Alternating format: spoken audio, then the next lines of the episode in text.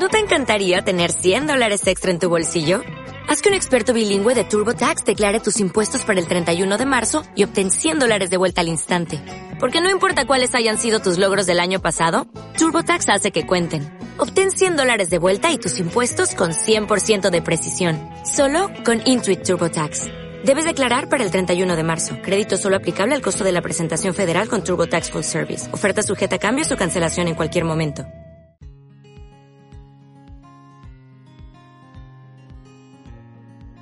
Hola a todos y bienvenidos un día más a Agricultor Digital, el programa donde compartiremos contigo los conocimientos y las herramientas necesarias para afrontar la revolución a la que todos nos enfrentamos, la revolución 4.0, la revolución de las tecnologías de la información, la revolución digital del sector agroalimentario.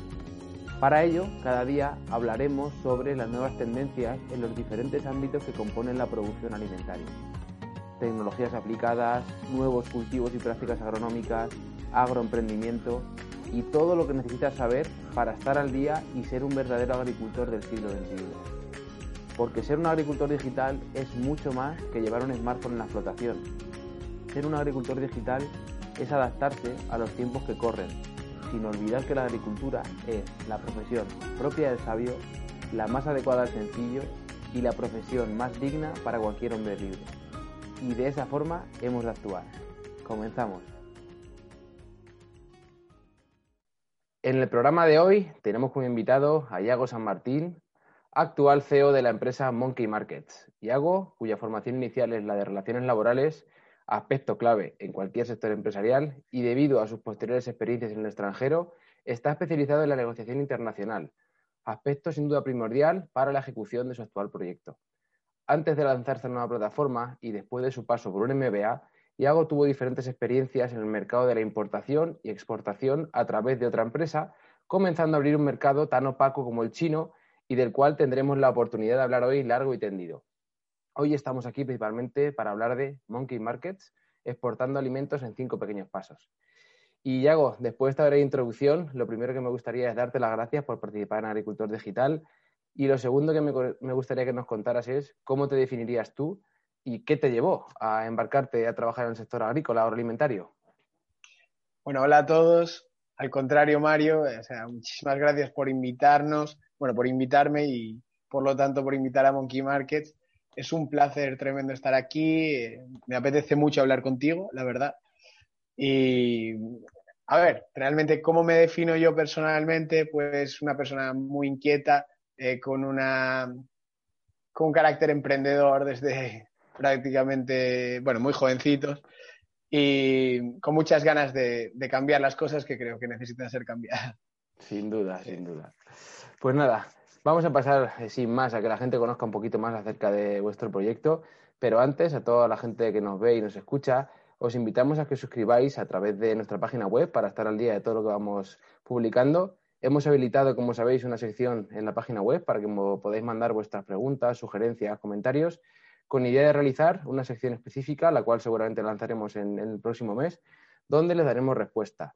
Por supuesto, también podéis poneros en contacto con nosotros a través del email info.agricultordigital.com o en cualquiera de nuestras redes sociales. Pasamos ya a hablar un poquito del tema de hoy y no podemos empezar sin hablar de ¿Qué es Monkey Markets y por qué nace este proyecto? Bueno, antes de nada, decir que yo ya estoy suscrito y que animo a todo el mundo que lo haga porque es súper interesante, de verdad.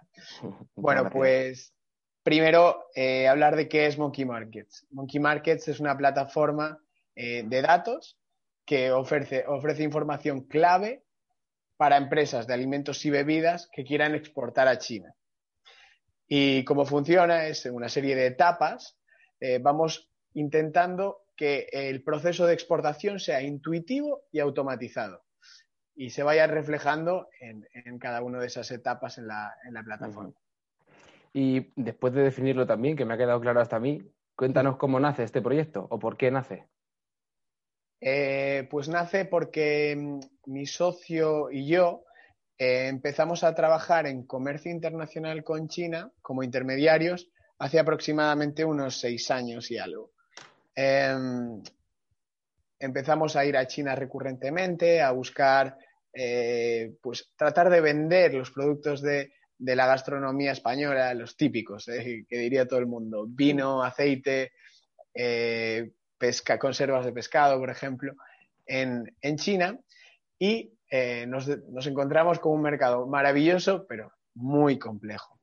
Entonces, en esos seis años, sobre todo, primero, ayudando a exportadores de alimentos europeos a vender en China y luego posicionándonos eh, con los importadores de alimentos y bebidas China, siendo su brazo de compras aquí en Europa, detectamos una serie de carencias y necesidades con lo que a día de hoy es Monkey Markets, que es, que es el resultado al final de, todo, de toda nuestra trayectoria. Pues de eso, de eso mismo vamos a hablar a, continuación y es que me gustaría que nos contaras cuáles son los principales fallos que se cometen a la hora de llevar nuestros productos a otros países y especialmente a un país como China. Em, digamos que la dificultad del mercado, China es tan interesante como, como complejo. ¿Pero por qué? Porque vamos a partir de la base de que ellos utilizan herramientas diferentes a las nuestras. Por lo tanto, buscar información en nuestras herramientas sobre China o sobre los importadores chinos es muy complejo. No van, al final no casa. Falta un canalizador, que es lo que intentamos ser nosotros. ¿Cuál es uno de los principales problemas que, vimos, bueno, que hemos visto, eh, tratar a China como un país único. China es un país de países. Eh, no tiene nada que ver una zona del norte con la del sur, porque tienen hábitos alimenticios diferentes, eh, costumbres diferentes.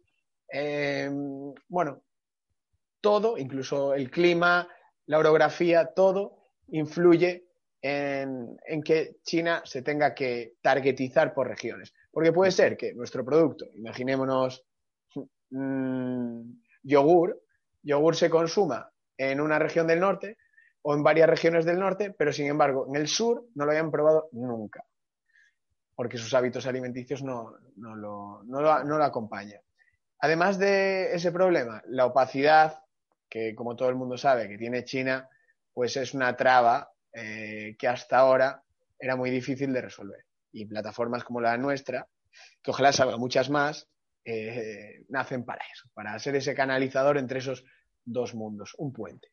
Claro, porque entiendo que lo complejo realmente es tener acceso a esa información de las empresas chinas, de cómo funcionan, de, incluso de cómo pagan, ¿no?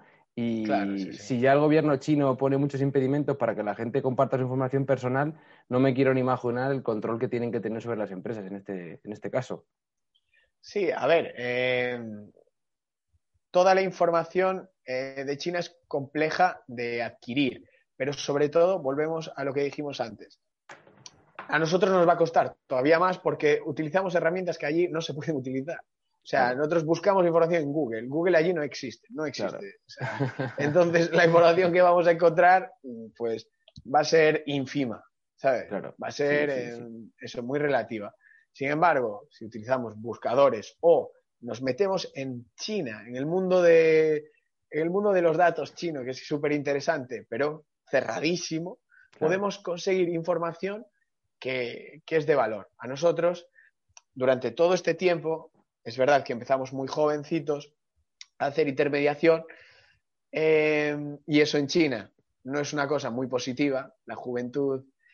Eh, nos hizo que tuviésemos que justificar muchísimo más que el resto de la gente nuestras decisiones. Claro. ¿Y cómo se justifican las decisiones de, en la toma de decisiones? Pues mediante datos. Entonces fue cuando empezamos a incorporar datos para hacer demostrable, para decirle a esos exportadores importadores, esta decisión es la mejor por esto, esto y esto. Claro, claro. De todas formas, yo siempre digo cuando hablo de un país como China que no tienen un pelo de tontos porque son el país comunista más capitalista del mundo, entonces eh, no compartirán eh, mucha información de sus empresas, pero sin duda les interesa que les vaya bien, así que ahí yo creo que habéis encontrado un poco el punto medio entre esa opacidad y ser capaces de hacer negocio con ellos. es que China es súper interesante. O sea, es un país muy, muy, muy interesante. Y lo que, lo que me gusta destacar de Monkey Markets es que el objetivo de Monkey Markets es bueno para todos. Desde el exportador, que le vamos a, dar esa vía de entrada, desde España como país, en el que vamos a intentar ayudar a que se equilibre un poco más esa balanza, que suban las exportaciones, como China, que es un país que necesita del exterior para autoabastecerse. Y entonces necesita que lleguemos un poquito más preparados, que lleguemos más y más preparados. Y, eh, bueno, a los importadores chinos, porque le van a llegar gente más targetizada y va a haber más competencia, va a haber más productos que ofrecerles y van a poder escoger mejor. Y por último, al consumidor chino. El consumidor chino se encontrará con productos más adaptados a él, em, muchísimos más, muchísimo más preparado y muchísima más oferta. Y eso es la clave. Claro. Eh, para darte un dato, Mario, eh, de las empresas de alimentos y bebidas que exportan, que ya exportan al mundo, es decir, a otros países del mundo, solo un 7% exporta a China. ¿Cómo puede ser esto cuando China es el mayor mercado del mundo de alimentos y bebidas? Es porque es muy difícil acceder ahora mismo, porque nos da miedo también, eh, porque no conocemos los requisitos que tenemos que tener, porque no sabemos a qué zona tenemos que ir, porque no sabemos qué tipo de producto les gusta. Esto es lo que resolvemos nosotros. Sí, sí, sí.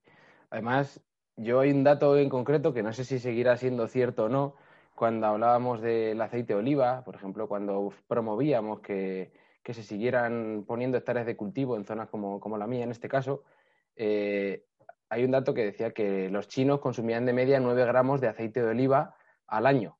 ¿Vale? Cada chino 9 gramos de aceite de oliva al año, lo cual supone una cucharada sopera en todo el año. Y yo decía, vale, si un chino no consume una, consume dos, que sigue siendo una cantidad irrisoria, nos falta país para plantar olivos. pero es, totalmente de acuerdo, totalmente de acuerdo. Y ahí va ese, ese carácter formativo, ¿sabes? Que tenemos que darle. Es decir, si nosotros nos aunamos, sobre todo el ecosistema exportador, y como marca país decimos, oye, vamos a darle un poquito más, un, empujón a esto. Eh, nos juntamos todos y conseguimos que cada vez conozcan más en los productos españoles, pues el, mercado va a crecer. O sea, el mercado tiene un potencial. Esto no es luchar por un, por un mercado que, es, que está cerrado, sino es hacer crecer ese mercado. Claro, claro. Y en este crecimiento del mercado es muy importante, seguro, eh, utilizar un asistente como el nuestro. Cuéntanos por qué. Bueno, pues eh, partiendo de lo que decíamos antes, eh, todas las dificultades que existen, la falta de un canalizador, de desconocimiento de las alternativas que tenemos reales de entrada. Pues nosotros al final lo que hacemos es organizarlo, organizarlo en etapas. Desde la primera, visualizando los datos del mercado, después estableciendo, digamos, nuestra estrategia por provincia, es decir, targetizando cada una de esas provincias, definiendo eh, nuestra manera de comercialización y viendo todas las alternativas que hay, oye, pues eh, creo que la mejor manera que tengo es hacer una una venta B2C, es decir, mediante plataformas digitales. Pues vamos a conocerlas, vamos a ver qué, cuáles hay y qué nos pueden proporcionar y cuánto cuestan, o no. O vamos por la vía de, un importador, es decir, la vía indirecta. Pues vamos a ver cuáles son esos importadores, qué están comprando, cuánto están comprando, dónde están y vamos a contactarles. Después, el, siguiente apartado sería un poco documentos y, requisitos que necesito yo para exportar. ¿Cuáles son? ¿Qué, tengo que hacer para llevar mi producto ahí? Pues necesitamos conocerlo. ¿Cuánto vale? El, cuánto, es el arancel de mi producto allí en ese mercado? Y todo esto, que es muy interesante, unido a un apartado, de, un apartado formativo en la que expertos en cada una de las materias, imagínate, marketing, legal, distribución, etcétera, etcétera, exportadores que nos cuentan su experiencia e importadores, mediante píldoras informativas, no, nos hablan sobre cada una de las características de este mercado, los problemas que tienen, las dificultades y las soluciones. Y sería, sería un poco. Sí, sí. Cuéntanos a modo resumen cuáles son esos cinco pasos, quiero recordar, que, nos permiten pues, llevar los alimentos o los productos, bebidas y demás a un mercado como el chino. Sí, pues eso, visualización de mercado, estrategia de, targetización de China, definición de la forma de comercialización, la documentación y, logística, y el, quinto apartado sería ese apartado formativo, ese, paso formativo que nos ayudaría a conocer realmente el mercado, el mercado chino. Genial. Y luego hay un concepto que, que, me nombraste cuando tuvimos la reunión previa a la entrevista que me sorprendió bastante, y es que matizaste mucho que había una diferencia entre lo que conocemos como exportación e internalización. ¿Qué es para ti internalización y qué es para ti exportación? Cuéntanos qué diferencia hay.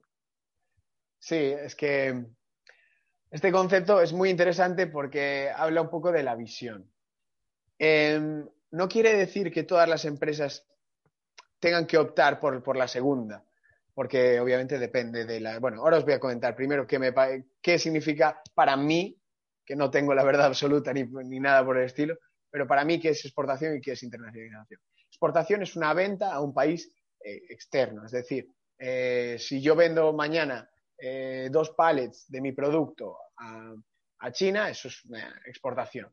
Sin embargo, una internacionalización conlleva un estudio eh, de ese mercado con el fin, que me parece la clave, de llegar a adquirir un cachito de cuota de mercado en, el mercado destino. Es decir, una preparación exhaustiva para entrar en el mercado con el objetivo de posicionarte como un jugador más dentro de ese mercado. Sí, sí, sí. De ambas, ambas son válidas. Ambas son válidas porque es verdad que hay muchas empresas que por tamaño, por ejemplo, pues les cuesta más hacer una estrategia de internacionalización. De todas maneras, mi consejo siempre es que eh, si vamos a ir a un mercado, y sobre todo si vamos a ir a un mercado como el chino, lo estudiemos bien. Lo estudiemos bien porque al final eh, nos va a dar mejor resultado siempre. Sí, sí, sí.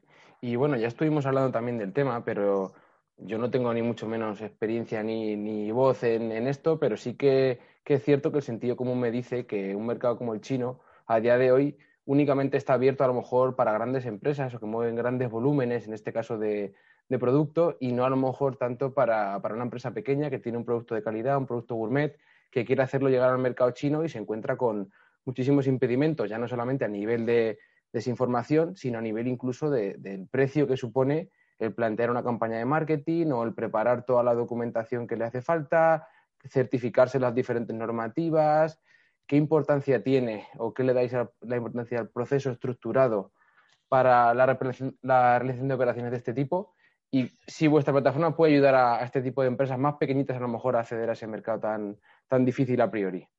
Exacto. Eh, estás en lo cierto totalmente. O sea, ahora, obviamente, las empresas grandes son las que tienen más facilidad de acceso porque pueden realizar inversiones más grandes, contratar a consultoras en el país para que desgranen eh, lo que es el mercado. Pueden intentarlo más veces, es decir, pueden fallar más veces, porque no pasa nada. Sin embargo, para las pequeñas, pues parece como que no hay mercado y no es así. Eh, Monkey Markets nace con un objetivo fundamental que no sé si lo vamos a conseguir en dos años, en dos meses o en diez años. Pero es democratizar la exportación. Es decir, que cualquier fabricante de alimentos y bebidas, independientemente de su tamaño, pueda exportar e internacionalizarse a China eh, gracias a, nuestra plataforma. ¿Por, qué ayudamos en, en este aspecto? Porque nosotros le damos la posibilidad, mediante un precio muy asequible, una licencia asequible para todas las empresas, porque si no, no tendría sentido que nuestro objetivo fuese democratizar la exportación y tengamos un precio desorbitado o prohibitivo. Nada, pues no, que no se preocupe ninguna empresa, es un precio muy, muy, muy, muy asumible. Lo que queremos es que estén dentro, que lo que prueben, que eh, darle todas las facilidades cada vez más, ir mejorando para darle cada vez más facilidades en la entrada de ese mercado y nunca dejarlos solos en cada uno de los procesos, ir llevándolos, siempre darles apoyos de profesionales que son los expertos en la plataforma para, que no se, para que no se pierdan y conseguir que la información, que vuelvo a decir, es clave para acceder al mercado chino, esté en sus manos. Te iba a preguntar que a quién va a de la plataforma, pero creo que está claro que después de tu respuesta lo podemos entender perfectamente y es que casi todo el mundo que tiene un producto de calidad y lo quiere llevar a otro mercado, pues tiene a disposición una plataforma como la vuestra. Exacto. Es que ya te digo, desde empresas grandes que les viene muy bien para targetizar eh, regiones, ir a sacar esa información que hasta ahora era imposible de alguna región que quieran, que quieran atacar ya con estructura allí, quiero decir en China, hasta una empresa mediana que, bueno, está preparando esa internacionalización y necesita nutrirse de esos datos para tener más posibilidades de acierto a una empresa pequeña. Porque no nos olvidemos de una cosa, una empresa pequeña posiblemente no tenga que ir al importador más grande de su producto, porque no tendrá la capacidad productiva. Pero sí que hay importadores pequeños también. Y entonces, al final es un match.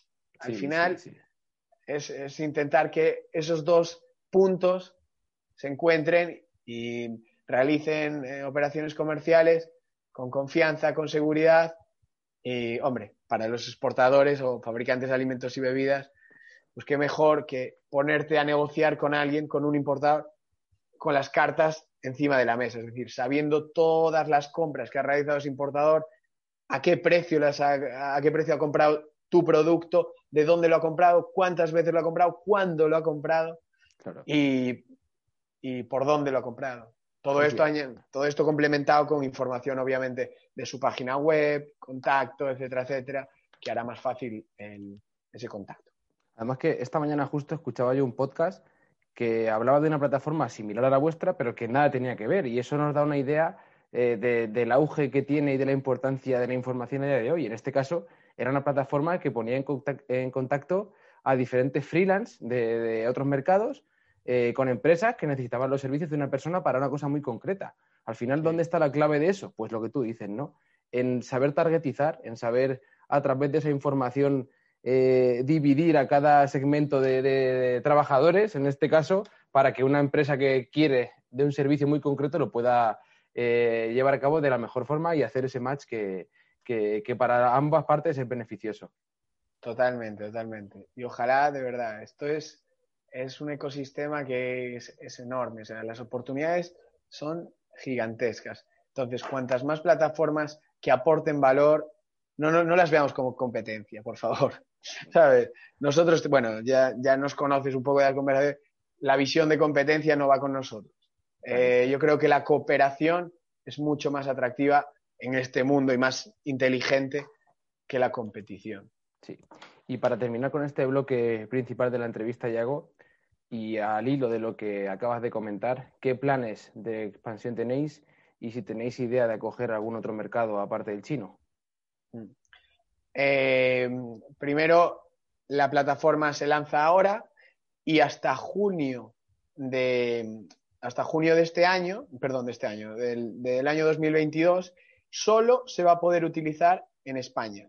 En esta fase, obviamente, pues se van a hacer pequeños retoques, vamos a escuchar muchísimo a los usuarios qué es lo que piden y vamos a, mejorar la herramienta con ellos, a ayudarles en lo, máximo que podamos y después, de a partir de junio de 2022, se va a hacer un escalado, una internacionalización, porque eh, la Monkey Market nace global, es decir, desde el día de hoy ya se podría utilizar en cualquier parte del mundo con destino China, pero que creemos que es más conveniente y además darle esa oportunidad a nuestro país de que tenga ese pequeño...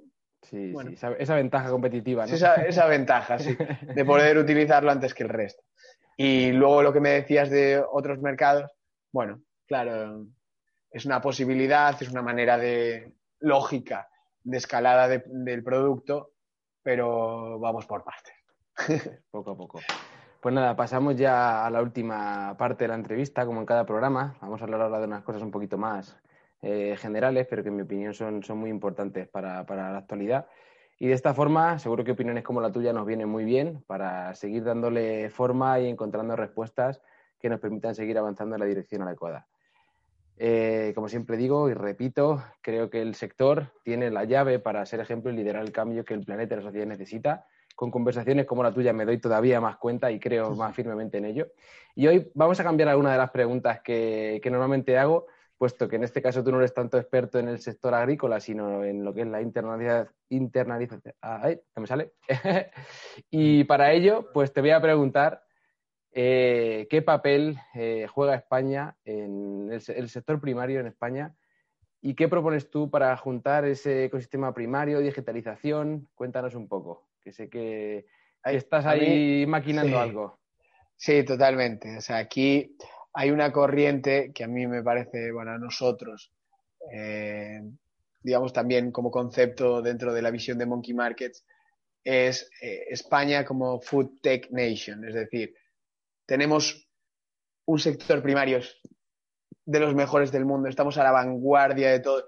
Tenemos fábricas eh, muy, muy, muy digitalizadas, tenemos eh, productos muy buenos, empresas súper competitivas, mucha variedad de productos. Nos lo tenemos que creer ya se acabó. Se acabó el tema de, tener ese complejo de inferioridad como otros países. Somos los mejores. Somos los mejores en, este sector primario. Vamos a tener una relevancia, un poder, gracias a ello, que, va a ser fundamental en cualquier tipo de negociación o posición estratégica que tenga que, posicionarse España. Vamos a juntarnos todos, ecosistema, vamos a crear un ecosistema en el que eh, organizaciones públicas, organizaciones privadas, empresas, todo aquel que aporte valor se junte con el objetivo de hacer cada vez un, un sector más profesionalizado, más digitalizado y que, que, sea imparable, porque es que lo tenemos todo, lo tenemos todo. Pues gracias, Yago, por tu, por tu respuesta. Seguro que a muchos le va a inspirar esa pasión que le has puesto en la misma. Yo también creo firmemente en lo que acabas de contar. Y también esto da respuesta a una de las preguntas que hago normalmente, ¿no? Que, ¿Qué propondría uno para, para, intentar mejorar la transición, no la transmisión de valor en, en, la cadena alimentaria o en la red alimentaria cada vez más conectada? Y creo que esta respuesta nos sirve sin duda para saber hacia dónde tenemos que dirigir. Si queremos también que nos paguen un valor añadido por nuestros productos. Y la primera piedra que tenemos que poner es precisamente eso, ¿no? Valorarlos nosotros, creernos que tenemos un producto de calidad y por ende salir con ello y defenderlo en otros mercados para que paguen por ello lo que, lo que realmente vale. Y utilizar la tecnología, utilizar la tecnología que ahora a veces nos daba un poco de, de, miedo, ¿no? Dar ese salto, pero la tecnología vino para ayudarnos. En este sector mm, la, necesitamos. Necesitamos conservar la esencia eso siempre, pero adquirir esa tecnología que nos haga tener un punto más que el resto. Y si somos, el, primero nunca sigue al resto, entonces vamos a ser los primeros, vamos a crear eh, tendencia y, sí, todos lo, yo, creo que todo va, va dirigido a eso y que lo vamos a hacer, estoy seguro además. Pues nada, Yago. No sé si realmente tú eh, has trabajado directamente con agricultores, pero seguro a lo mejor que una opinión como la tuya, más neutral y sobre todo eh, desde un punto de vista emprendedor, nos puede orientar mucho en cuanto a qué características debería tener un agricultor digital. Es que, mira, yo, sinceramente, para mí la visión que tengo es quizás demasiado demasiado idealista. A mí me encanta, ¿sabes? A mí me encanta en las personas que, por ejemplo, el agricultor digital, como lo veo yo, como lo estoy visualizando en mi cabeza, es una persona eh, pasional, que cree totalmente en lo que está haciendo, que eh, valora muchísimo eh, tanto su producto como la realización o el desarrollo del mismo y que la visión al final que tiene es fantástica. Y eso, con eso me quedo. Pues muchas gracias por la respuesta. Creo que ha sido diferente totalmente a la que habíamos escuchado, pero no menos importante. Y para terminar con la, con la entrevista, Yago, ¿a quién te gustaría escuchar o quién crees que tiene mucho que aportar a un programa como este? Pues del sector, me encantaría escuchar a, por ejemplo, a María Naranjo, que es la directora de alimentos y bebidas de ICEX, una, persona muy, muy, muy, muy, muy interesante y, me encantaría que, recogiese el, el Pues nada, nos pondremos en contacto con ella y a ver si tiene el gusto de contarnos un poquito qué, qué entresijos tenemos en los mercados para que el agricultor no solamente produzca, sino que encima sea capaz de llevar sus productos mucho más lejos. Así que nada, Yago, hasta aquí nuestra entrevista. Muchísimas gracias, lo primero, por habernos dado todos estos detalles y para todas las personas que puedan tener interés en contactar contigo, saber más acerca de la empresa, de ese lanzamiento que, es inminente ya, que es esta noche, aunque nosotros publicaremos ya este fin de semana, ¿dónde pueden encontrar? Bueno, eh, pues Mario, muchísimas gracias. Me he sentido súper cómodo contigo. Creo que haces una labor eh, tremenda, sigue así. Me encanta tu estilo, me encanta eh, tu pasión, me encanta tu visión. Siempre para lo que necesites, aquí estamos. Estupendo. Y dinos alguna página web, algún sitio donde la gente pueda ir recurrentemente para conoceros. Sí, podéis escribir en Google Monkey Markets y ya, ya os sale. Bueno, la página web es monkeymarkets.es o .eu y si no, seguidnos en redes sociales, en LinkedIn, que es, que es nuestra red fundamental y ahí podéis poder ver actualizaciones, eh, datos de interés y para cualquiera que, esté interesado en proporcionarle una demo, hablar con ellos y ver si, le encaja a Monkey Market, estaremos encantados de, de ayudarles. Estupendo. Pues muchas gracias también a todos por haber llegado hasta aquí. Eso ya dice mucho de vosotros. Espero que hayáis disfrutado con esta nueva entrevista con Yago y por supuesto que os esperamos en las siguientes. Si queréis apoyar esta iniciativa y ayudarnos a seguir creciendo, desde Agricultor Digital siempre valoramos mucho una reseña o valoración positiva en cualquiera de nuestros canales para que este se posicione en buen lugar y podamos seguir creciendo. Por poneros un ejemplo, actualmente algoritmos como el de YouTube, el de iBox, posicionan mucho mejor y muestran el contenido de aquellos vídeos que tienen mayor número de interacciones, comentarios, likes. Así que para un canal como el nuestro eh, se vuelve realmente importante e imprescindible. No os olvidéis, como siempre decimos, que hay que aportar nuestro granito de arena en el día a día para dignificar la figura del agricultor y seguir posicionando al sector en el lugar que le corresponde. Nos vemos la semana que viene.